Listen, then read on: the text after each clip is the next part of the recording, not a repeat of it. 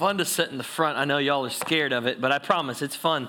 It's fun to sit in the front. It really genuinely is. Um, one, I guess, update. We really hadn't updated. I know we've had it on the the uh, church prayer list for a while, but um, my sister Haiti, my sister Katie, that uh, is a missionary in Haiti, in Haiti, her and her husband. I know it rhymes very well. Um, Nathan.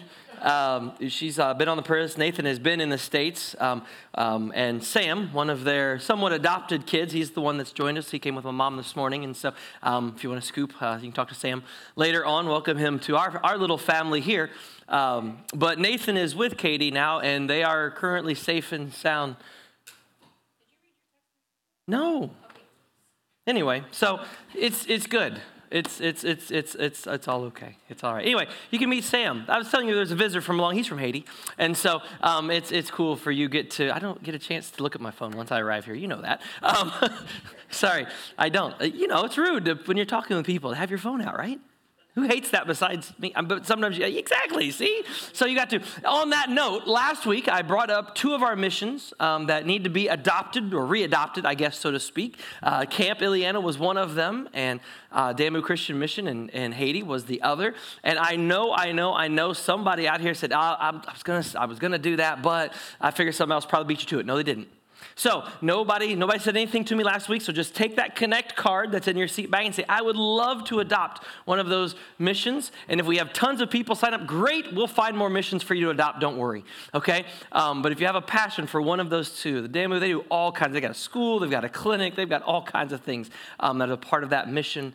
Um, it's awesome. And then obviously Camp Ileana, where we're going for our family retreat here in a few weeks. Incredible ministry that we've been a part of for such a very, very long time um, here at the church. All right, so if you would, go ahead and, and turn in your Bibles to Second Corinthians chapter 4 is where, where we'll start today in a little while. Second Corinthians chapter 4 is where we'll begin.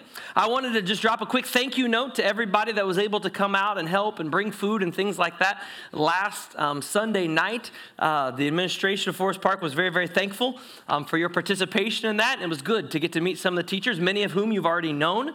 Um, you knew some of those people for a long time and didn't maybe realize that you had those connections. And so, what a great way just to minister to that staff um, and thank them for what they're doing and just support them. Uh, so many times, churches and organizations do those kinds of things with all kinds of strings attached. No, we, we just want to show them God's love. That's what we want to do, is show them God's love, and God will do whatever God wants to do with those moments. So thank you for that. We're so thankful to God for that opportunity that we have, and we want to cherish that. We want to make the most of that for as long as we possibly can, because you just never know as this world continues to change when we might lose such an opportunity. So we want to make the most of it while we can. That being said, as the school year progresses, and you hear of new and other opportunities, ways that you might be able to get involved with the folks over there, please, please, please pray that God opens the door for you to do something to get involved in some way. We're all equipped in different ways. We're all at different phases of life. We all live in different areas, but there's going to be a way as time goes on here where there's something you can do, tangible, physical, um, for the people there. And so just be ready for that. All right? Be ready for that. Let's pray. Father God, as we dive into your word this morning, I just pray um, for you to be heard. Father, for the challenges that exist for us here on this earth, Father, for us to realize that, uh, Father, you've overcome each and every one of those challenges. We must only trust in you. And Father, I pray that you fill us with your Spirit and that you move us into a place where our relationship, our hope, our passion for you is evident to all. It's in Jesus' name we pray. Amen. Now, last week, some of you sighed at me. Do you remember why? Yeah, because I just completely dropped you off the edge of a cliff and said, "Oh, see you next week." I love doing things like that. Uh, I, I, you know, some, some, um, every every week needs a standalone in the church, right? That's true because you just never know when people might come. I mean, there might be a transient person that comes in here the first time ever hearing the gospel message of Jesus, and they'll never ever be back again ever in their lives. So it's essential that we always get that point across to our people. And so we do that every single week. But it's okay for those of us that will be here next week to be left on edge, to have not just I want to go back to church, but I need to go back to church because I got to see where we're going with that. So a little cliffhanger isn't such a bad thing. We didn't have Netflix, we didn't have all these streaming services where we could watch 19 episodes of the same show in a row. We had to wait till next week and inevitably next week it was canceled because it was interrupted by some event and that was on TV, and then you couldn't watch the TV continued, and it may never even show. Don't you hate? Anyway, um, but that's the reality. I left you with a cliffhanger, a true to be continued moment. Two weeks ago, you were able to hear from Brady Hall from Oblong Christian Children's Home. If you haven't gone back and listened to that yet, I'm going to challenge you yet again do that because you need to hear his heart and you need to hear the heart of that ministry that is over there. He did such an incredible job of sharing his heart with all of us, his passion for working with those kids and those families in that very difficult environment. And as you listen to him, the joy that was in him and the work that he's doing just, just oozed out of him all over the place. Last week, you got to hear from the team that went to Estrada, Poland. If you weren't able to be here last week, please again go back and listen to them. Uh, I, I, made David leave all of their comments in there, and so you could hear all of their uh, what everything they said. Because quite honestly, it was more important than anything I had to say, because you got to hear their heart and what had happened. We've been supporting that camp for so very long, and we finally got to go over it. Honestly, if you go on their webpage, uh, there's like three pictures. And that's all we have. Or if you saw the old, old, old, old brochure that we had here, that's it, like three pictures. There's no 3D to that. You know, you don't get to go and actually experience it in, in all of its dimensions of what it actually looks like. We got to meet the director of the camp, we got to meet refugees, we got to hang out with Ivan. That was Ivan right, right there. That, was Ivan. Uh, he was very helpful sometimes, wasn't he, Corey? um, I had a great conversation with Corey at one point in time because he's like, Ivan's trying to learn English. He doesn't know English. He's from Ukraine.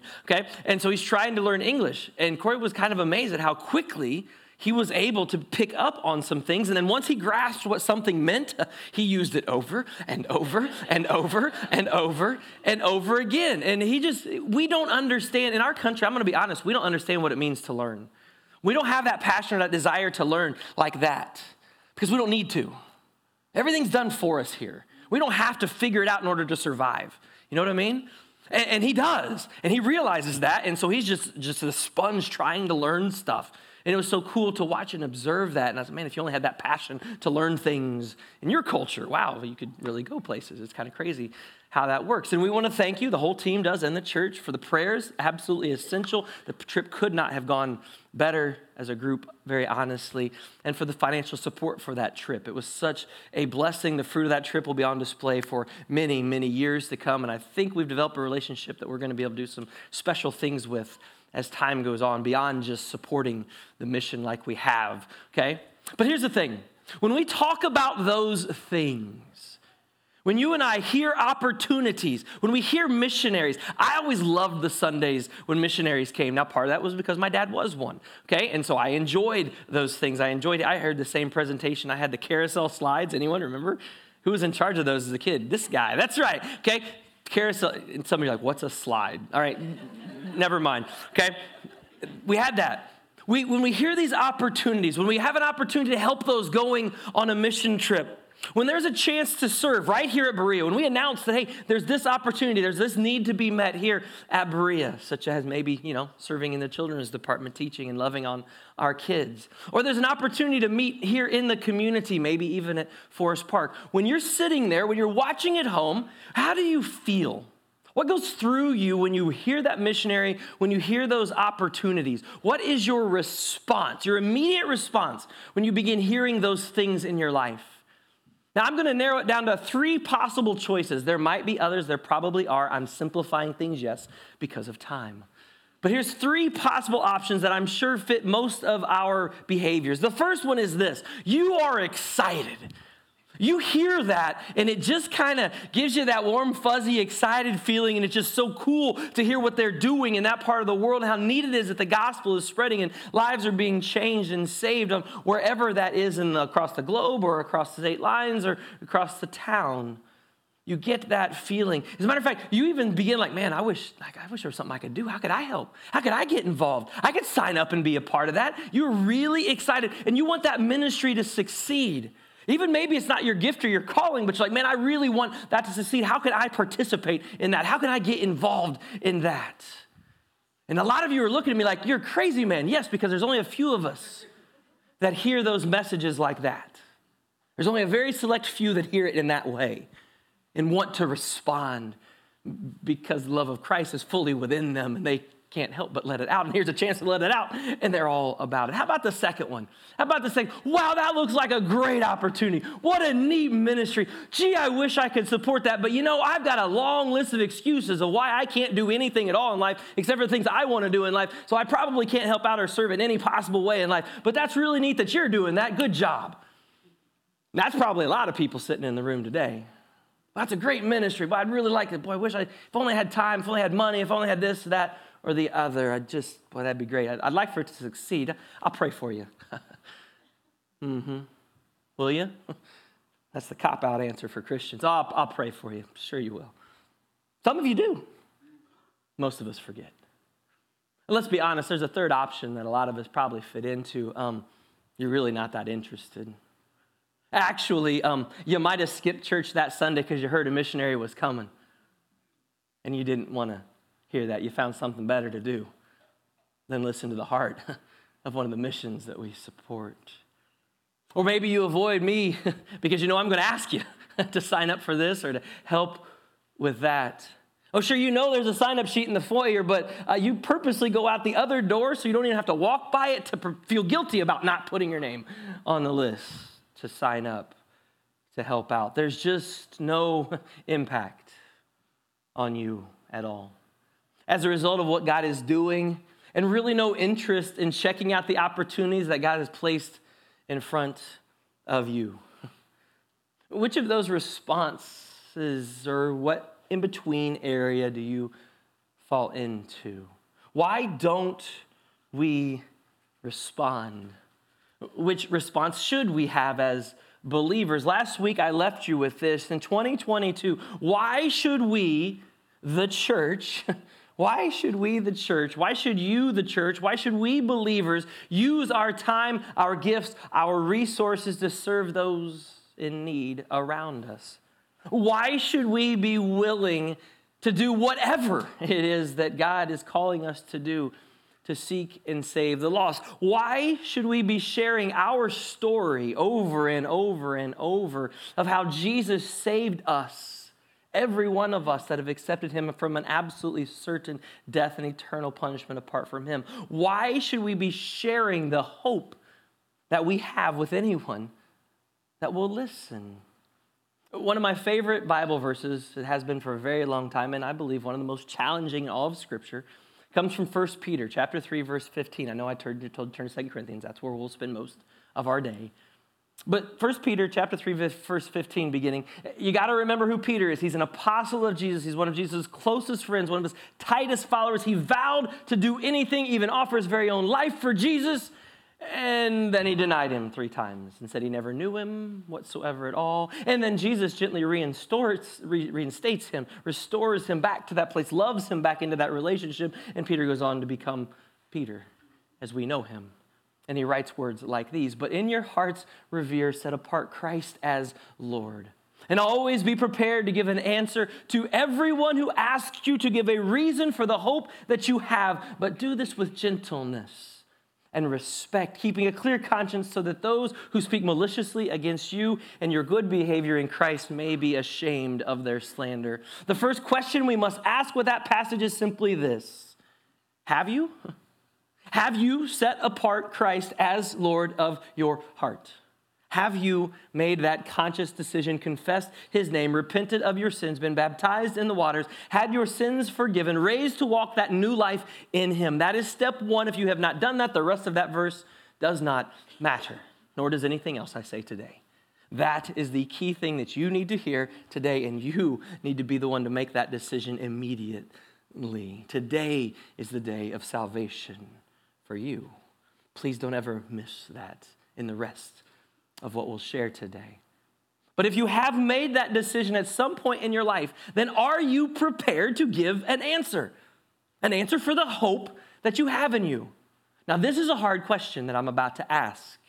Has anyone ever asked you about the hope that you claim to have on display in your life?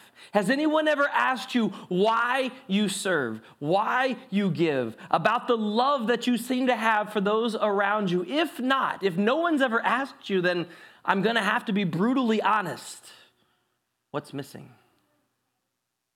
Why hasn't anyone noticed that you're different? Why don't they see Jesus moving through you and through me? Why don't they see Jesus on display front and center in my life? In this world that we live in, if we are full of the hope of Jesus Christ, we will look different, we will act different, we will talk different, and people will be forced to ask us what's different. And if we don't look different or act different or talk different, no one will ever, ever, ever ask you. Now, there could be many reasons why no one's noticed. I don't pretend to know all of those answers, but I can tell you my experience in my life. The answer that should be the driving force behind our desire to obey the commands of Jesus and pursue his will for our lives and for this church is one word. It's one very short word. It's the word passion. Passion, our passion for Jesus, the passion that he has for each and every one of us, as well as for every other lost and dying soul across this world. You see, in our culture, the word passion is quite often defined as this confusing mixture combination between love and lust. That's not what we're talking about here. Genuine passion is so much deeper than that. I don't know. Do you know what the word passion actually means? It's a noun which makes it a person, place, or thing. But it's a very unique noun in that it can't stand by itself. It always has to be pointed toward something else. Whenever you use this word, there's got to be something it's directed toward. Passion can't stand alone in a sentence. You can't just say, I have passion. For what? Right, it, has got to be followed by something. My passion is fill in the blank. I am passionate about fill in the blank. I have passion for fill in the blank. Passion is an intense, it's a driving, it's an over mastering, overwhelming feeling or conviction, a strong liking or desire or devotion to some activity or object or concept. And see, passion is absolutely a God given thing. These strong feelings or these emotions. Uh, passion actually is part of God's character. Our God is a very passionate God. It's one of the ways that, that we are actually made in his image. We're to put this passion on display for other people to see. And some of you might be familiar with the capitalized version of the word passion. That, of course, specifically refers to the sufferings of our Jesus leading up to his death and his ultimately his execution on the cross for you and for me. We call that the passion of the Christ. The ultimate display of God's desire to redeem us, his creation. So when you look at today's world, where do you see passion? If I, if I told you, hey, find me a video clip of some passionate something, where all would you look? If you've been to a concert, you've seen passion. If you've been to a sporting event, you've seen passion. If you've been to maybe one of your child's band contests or choir concert, you've seen some crazy parents. Passion. If you follow politics or activism of any kind, then you've seen passion. As a matter of fact, that's actually become beyond just passion, that's become a religion for a lot of people. It's now the outlet for the passion that is within all of us. It's a misplaced outlet for that passion, but it is very, very real. I, I have a question. This is a throwback for some of us. Does anybody remember this guy? Is he there? I know, I know David got a picture for me. Do you remember that guy, Steve Irwin? Yeah, the crocodile hunter. It's hard to believe. He's actually been gone since 2006 now. It's a long time ago for those of us that kind of grew up with him. I remember watching him. I was older, I was a teenager and above when he became popular, but we would intentionally, when we were first married, sit down and watch him because he was crazy. This man was nuts. He had so much passion just oozing out of him. I don't even know what a wombat is, but after seeing this picture, I want one. Am I wrong? Like, doesn't that just look like the cuddliest thing you've ever? I mean, don't look at the big claws, but everything else, it just looks like the most cuddly. When you hang out with someone like that, they have an impact on you. Because their passion just overflows. They're not even trying, they're just being who they are. So when you look at a guy like that, if you remember who he was, my question, I don't know what you think, but my question always is what if? What if that man was as excited about Jesus as he was about crocodiles and snakes? Could you imagine?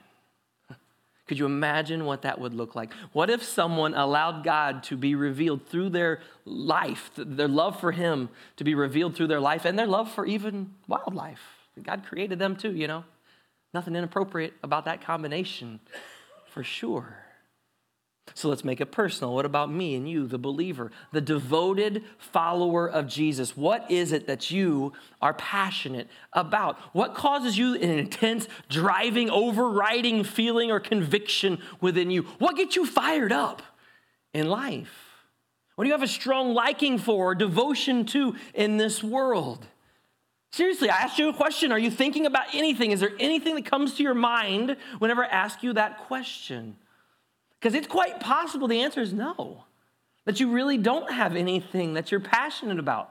It is possible to live a passionate-less life, to just exist in this world. And unfortunately, I think a lot of people have begun living that way. It's possible to be so defeated by the things of this world that there's no passion left within you. I believe that's absolutely one of Satan's goals for us. See, if he can steal the passion from your life, it makes this life hardly worth even living. And if he can convince you, a follower of Jesus, to lose their passion for Jesus and for the life that he has given you, uh, then Satan's won, at least in the moment, and no one's ever going to ask you about the hope that you claim to have. I can't tell you how many Christians I've observed over the years who are bitter, angry, joyless, loveless. They have no patience, no gentleness. They're selfish, unkind, no self control at all. Now, to the believer, that list should sound pretty stinking familiar from Galatians chapter 5.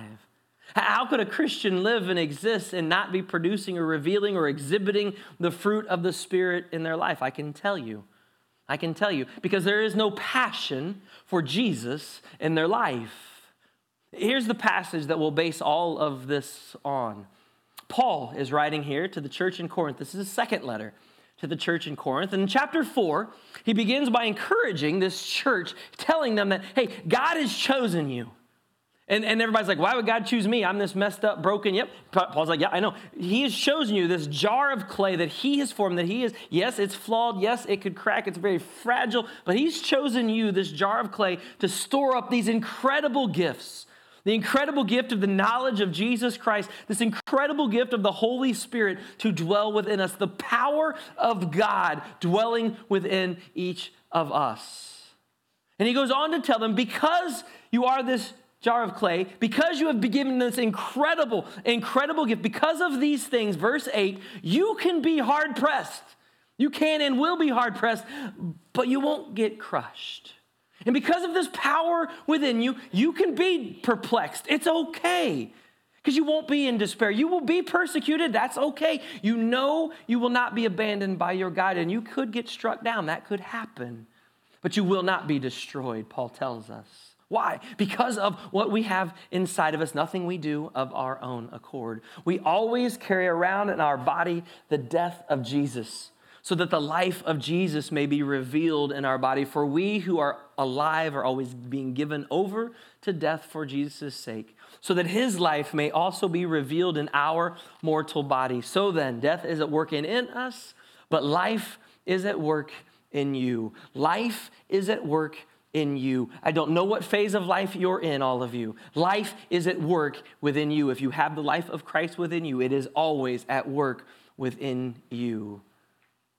And if it is, if it is, then you will be full of the passion for Jesus. 2 Corinthians chapter 5 is where we're going to spend all of our time now. Verse 11 is where we'll begin. Paul continues these thoughts, same train of thought. Since then, we know what it is to fear the Lord. We try hard to persuade others. They're working at it. Are we working at it, church? What we are is plain to God. And I hope it is also plain to your conscience. We're not trying to commend ourselves to you again, but are giving you an opportunity to take pride in us so that you can answer those who take pride in what is seen rather than what is in the heart. Some people will say, hey, you are out of your mind. Uh huh. And if they say that, you say, hey, I'm passionate about my Jesus. It's God at work within me. And then some will say, hey, you're in your right mind. then Paul's just confessing, yeah, we have to put our thoughts together coherently sometimes too for you.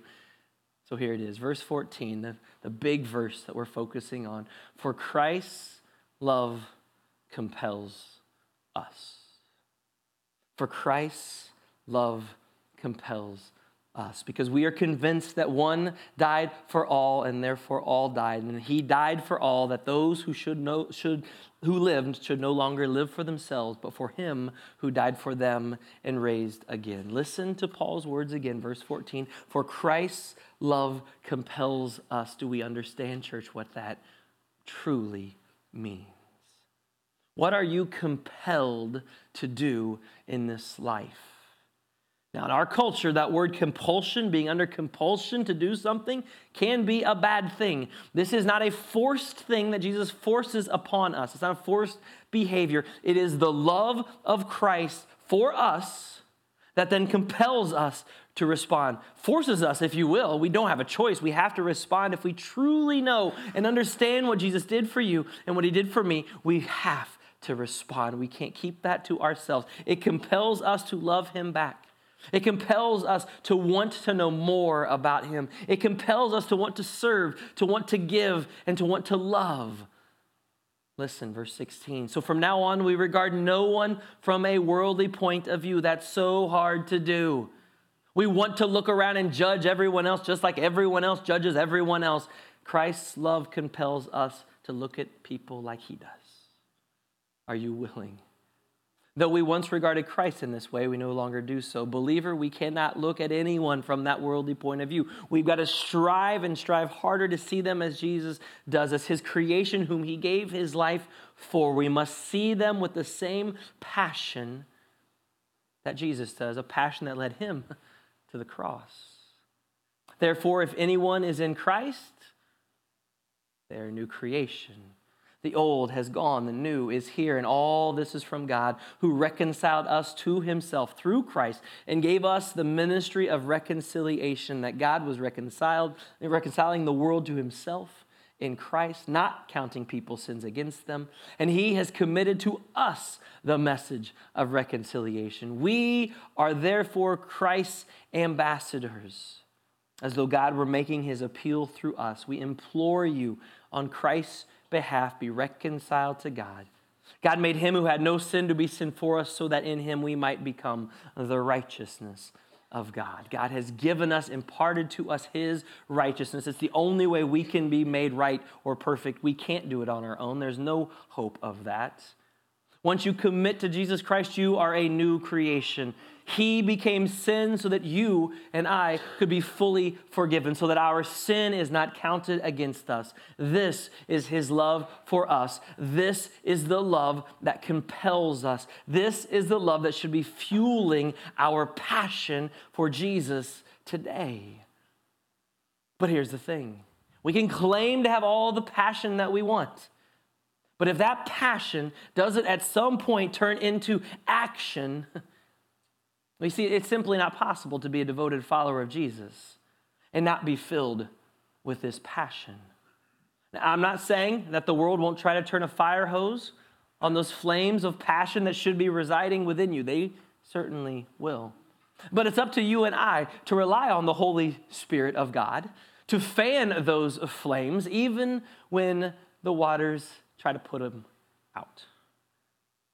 For some of us, we claim to be followers of Christ, even devoted followers of Christ, even passionate about Jesus. But then we live our lives from Sunday at uh, 11:30 till Sunday at 10 a.m. as if he doesn't exist. We live out our passion by being here once a week, maybe two or three times a month for maybe a total of two or three hours. That, that's our passion. That's what Christ's love compels us to do. That's it. I don't really think we get it if that's all that we're willing to give. We must use our passion for Jesus, what he's done for us, what he is doing for us, what he will do for us to be his ambassadors. We get to rep Jesus on this planet. We get to tell people about him. It's a privilege, it's an honor, it's a gift to get to do that. It's not a burden. Church, he is preparing for you and for me a place in his eternal heaven. Are you passionate about that? It sure doesn't look like it. It looks like you don't even care. Oh, heaven, yeah, whatever. You're not excited? No, no, nobody's excited about that? Does that reality or should that reality increase your devotion to Jesus? Yes. Yes, it should, church. God has provided each and every one of us with an incredible opportunity to show his passion through our action. And you might say, What opportunity has God ever given me? You're breathing this morning. That's the opportunity that Jesus gave you today. Make the most of it, would you, church? Action that we can take in our homes to be a godly man, a godly woman, a godly husband, a godly wife, a godly father, a godly mother, a godly son, a godly daughter, a godly employee. You name it. Action that we can take here, right at church, to serve through simple things like greeting leading others around, teaching, playing, singing, loving on the people that God has placed around us. A passion to meet new people as they come in our doors the first time they've ever joined us. A passion to meet with people that have been here for decades upon decades to just see how their life is going. A passion to give of the resources that God has blessed you with. A passion to use your gifts for His glory. We should all be serving. We should all be loving with this passion for Jesus. And when we do that, people will ask us, why? What is this hope that you have? Why are you so much different? Why are you so weird? That's okay. We're different because His love compels us to be. The reality is this our lives, the way you and I live it, it reveals our passion. Your calendar reveals your passion. If you're going to 45 sporting events, that's your passion, folks. Sorry. If you're going to this, if that's where your time is spent, that's what you're doing. Our calendars reveal that. Our bank accounts do a great job of revealing our passion. I didn't make that up. Those are Jesus' words. He's the one that kind of said, Where your treasure is, yeah, there's your heart, there's your passion. That's where it lies, folks. Matthew 6 21. Where your passion is, is where your time will be spent. Where your passion is, is where your energy will be focused. And I've just got to ask is that focus on Jesus? Is it in Jesus? Are you compelled by His great love for you to turn your passion to Him today? Because here's what's so cool when a passion for God, fueled by the Spirit of God within each one of us, begins to overwhelm us and overwhelms this place, there will not be a need that God brings us that He will not meet even cooler. There will not be a vision that God gives us that's too big for Him to meet. You see, because God will provide all that we need through each of you. He will send us those that He is leading to Himself. He will trust us to embrace those that He is leading, that He is drawing to Himself. He will trust us with them, if our passion is for Him and our hearts are set on Him, His name will be glorified and honored in this place. And He will use this place as a magnet, a magnet that He uses to draw in the lost and the hurting and the deceived and the confused and the doubters and the atheists and the Muslims and the Mormons and the Buddhists and the agnostics and the skeptics and the secularists and the list goes on and on. Why? Because this will be a place of absolute truth, of absolute love, of absolute grace, and of absolute mercy, and those things blend beautifully together through the love of God. This will be a city on a hill in this community that will be impossible to hide, and it will reach out across this world. Church, is this who we long to be? Is this where your passion lies? Are you compelled to be a part of a family of God that is driven to pursue God in this way? Or are you content just being the same old Berea that you've always been? A hard question. There are real challenges awaiting us. I think that's clear. There are challenges right in front of us here at Berea. There are challenges in each and every one of our personal lives. Here's the thing every one of these challenges have already been overcome through the power of the blood of Jesus. There is no fear. In light of this, does his love compel you to do what? What is the object of the passion within your life? Is it him? Or has Satan helped funnel that passion into the things of this world? Today is a challenge for every one of us, myself included. That's why it was so hard to put on paper. Will we unite and pursue Jesus, compelled by his love for each and every one of us, passionate about the pursuit, letting nothing get in our way? Or will we live passionateless lives?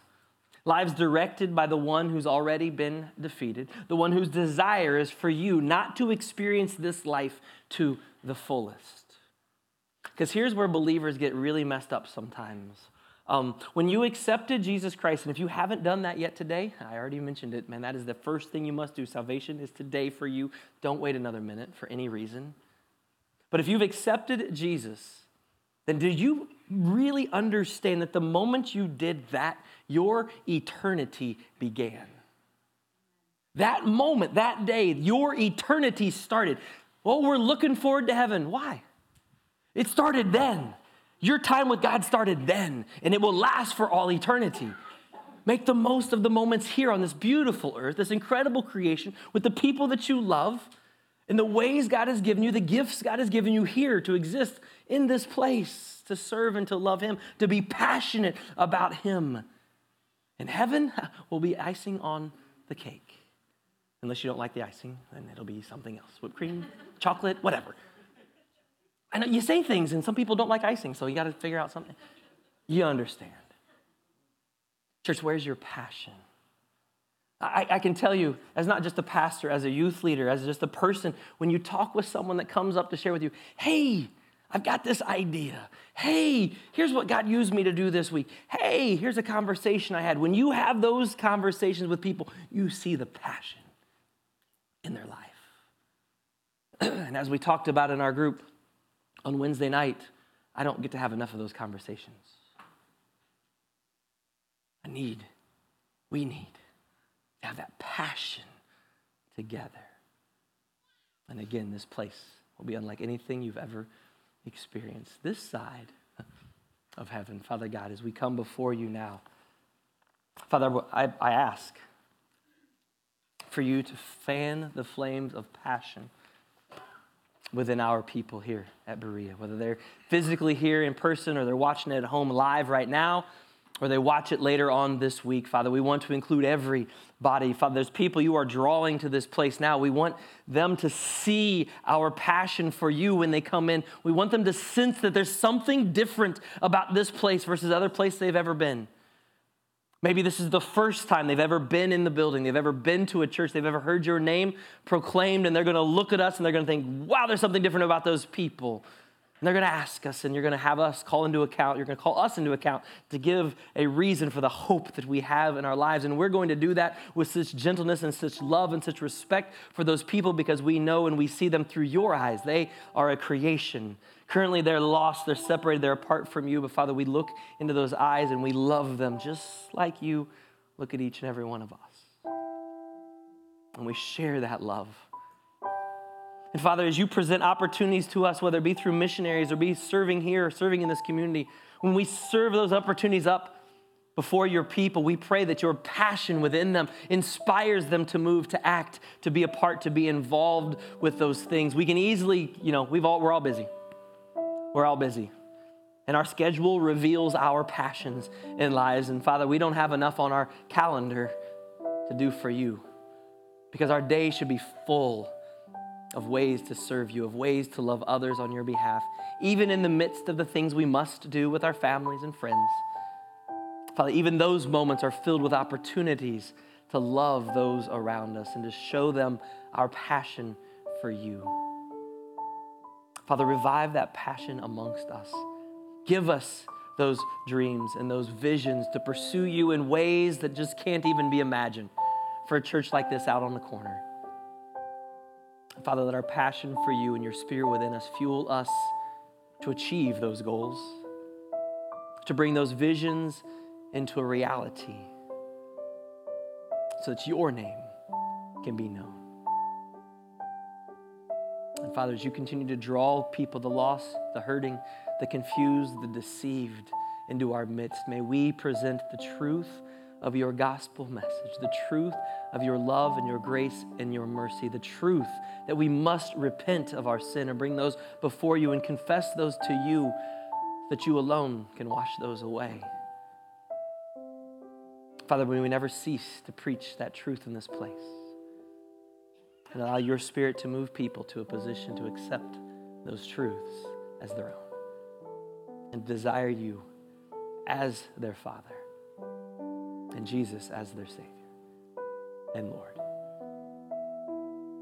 Father, we love you.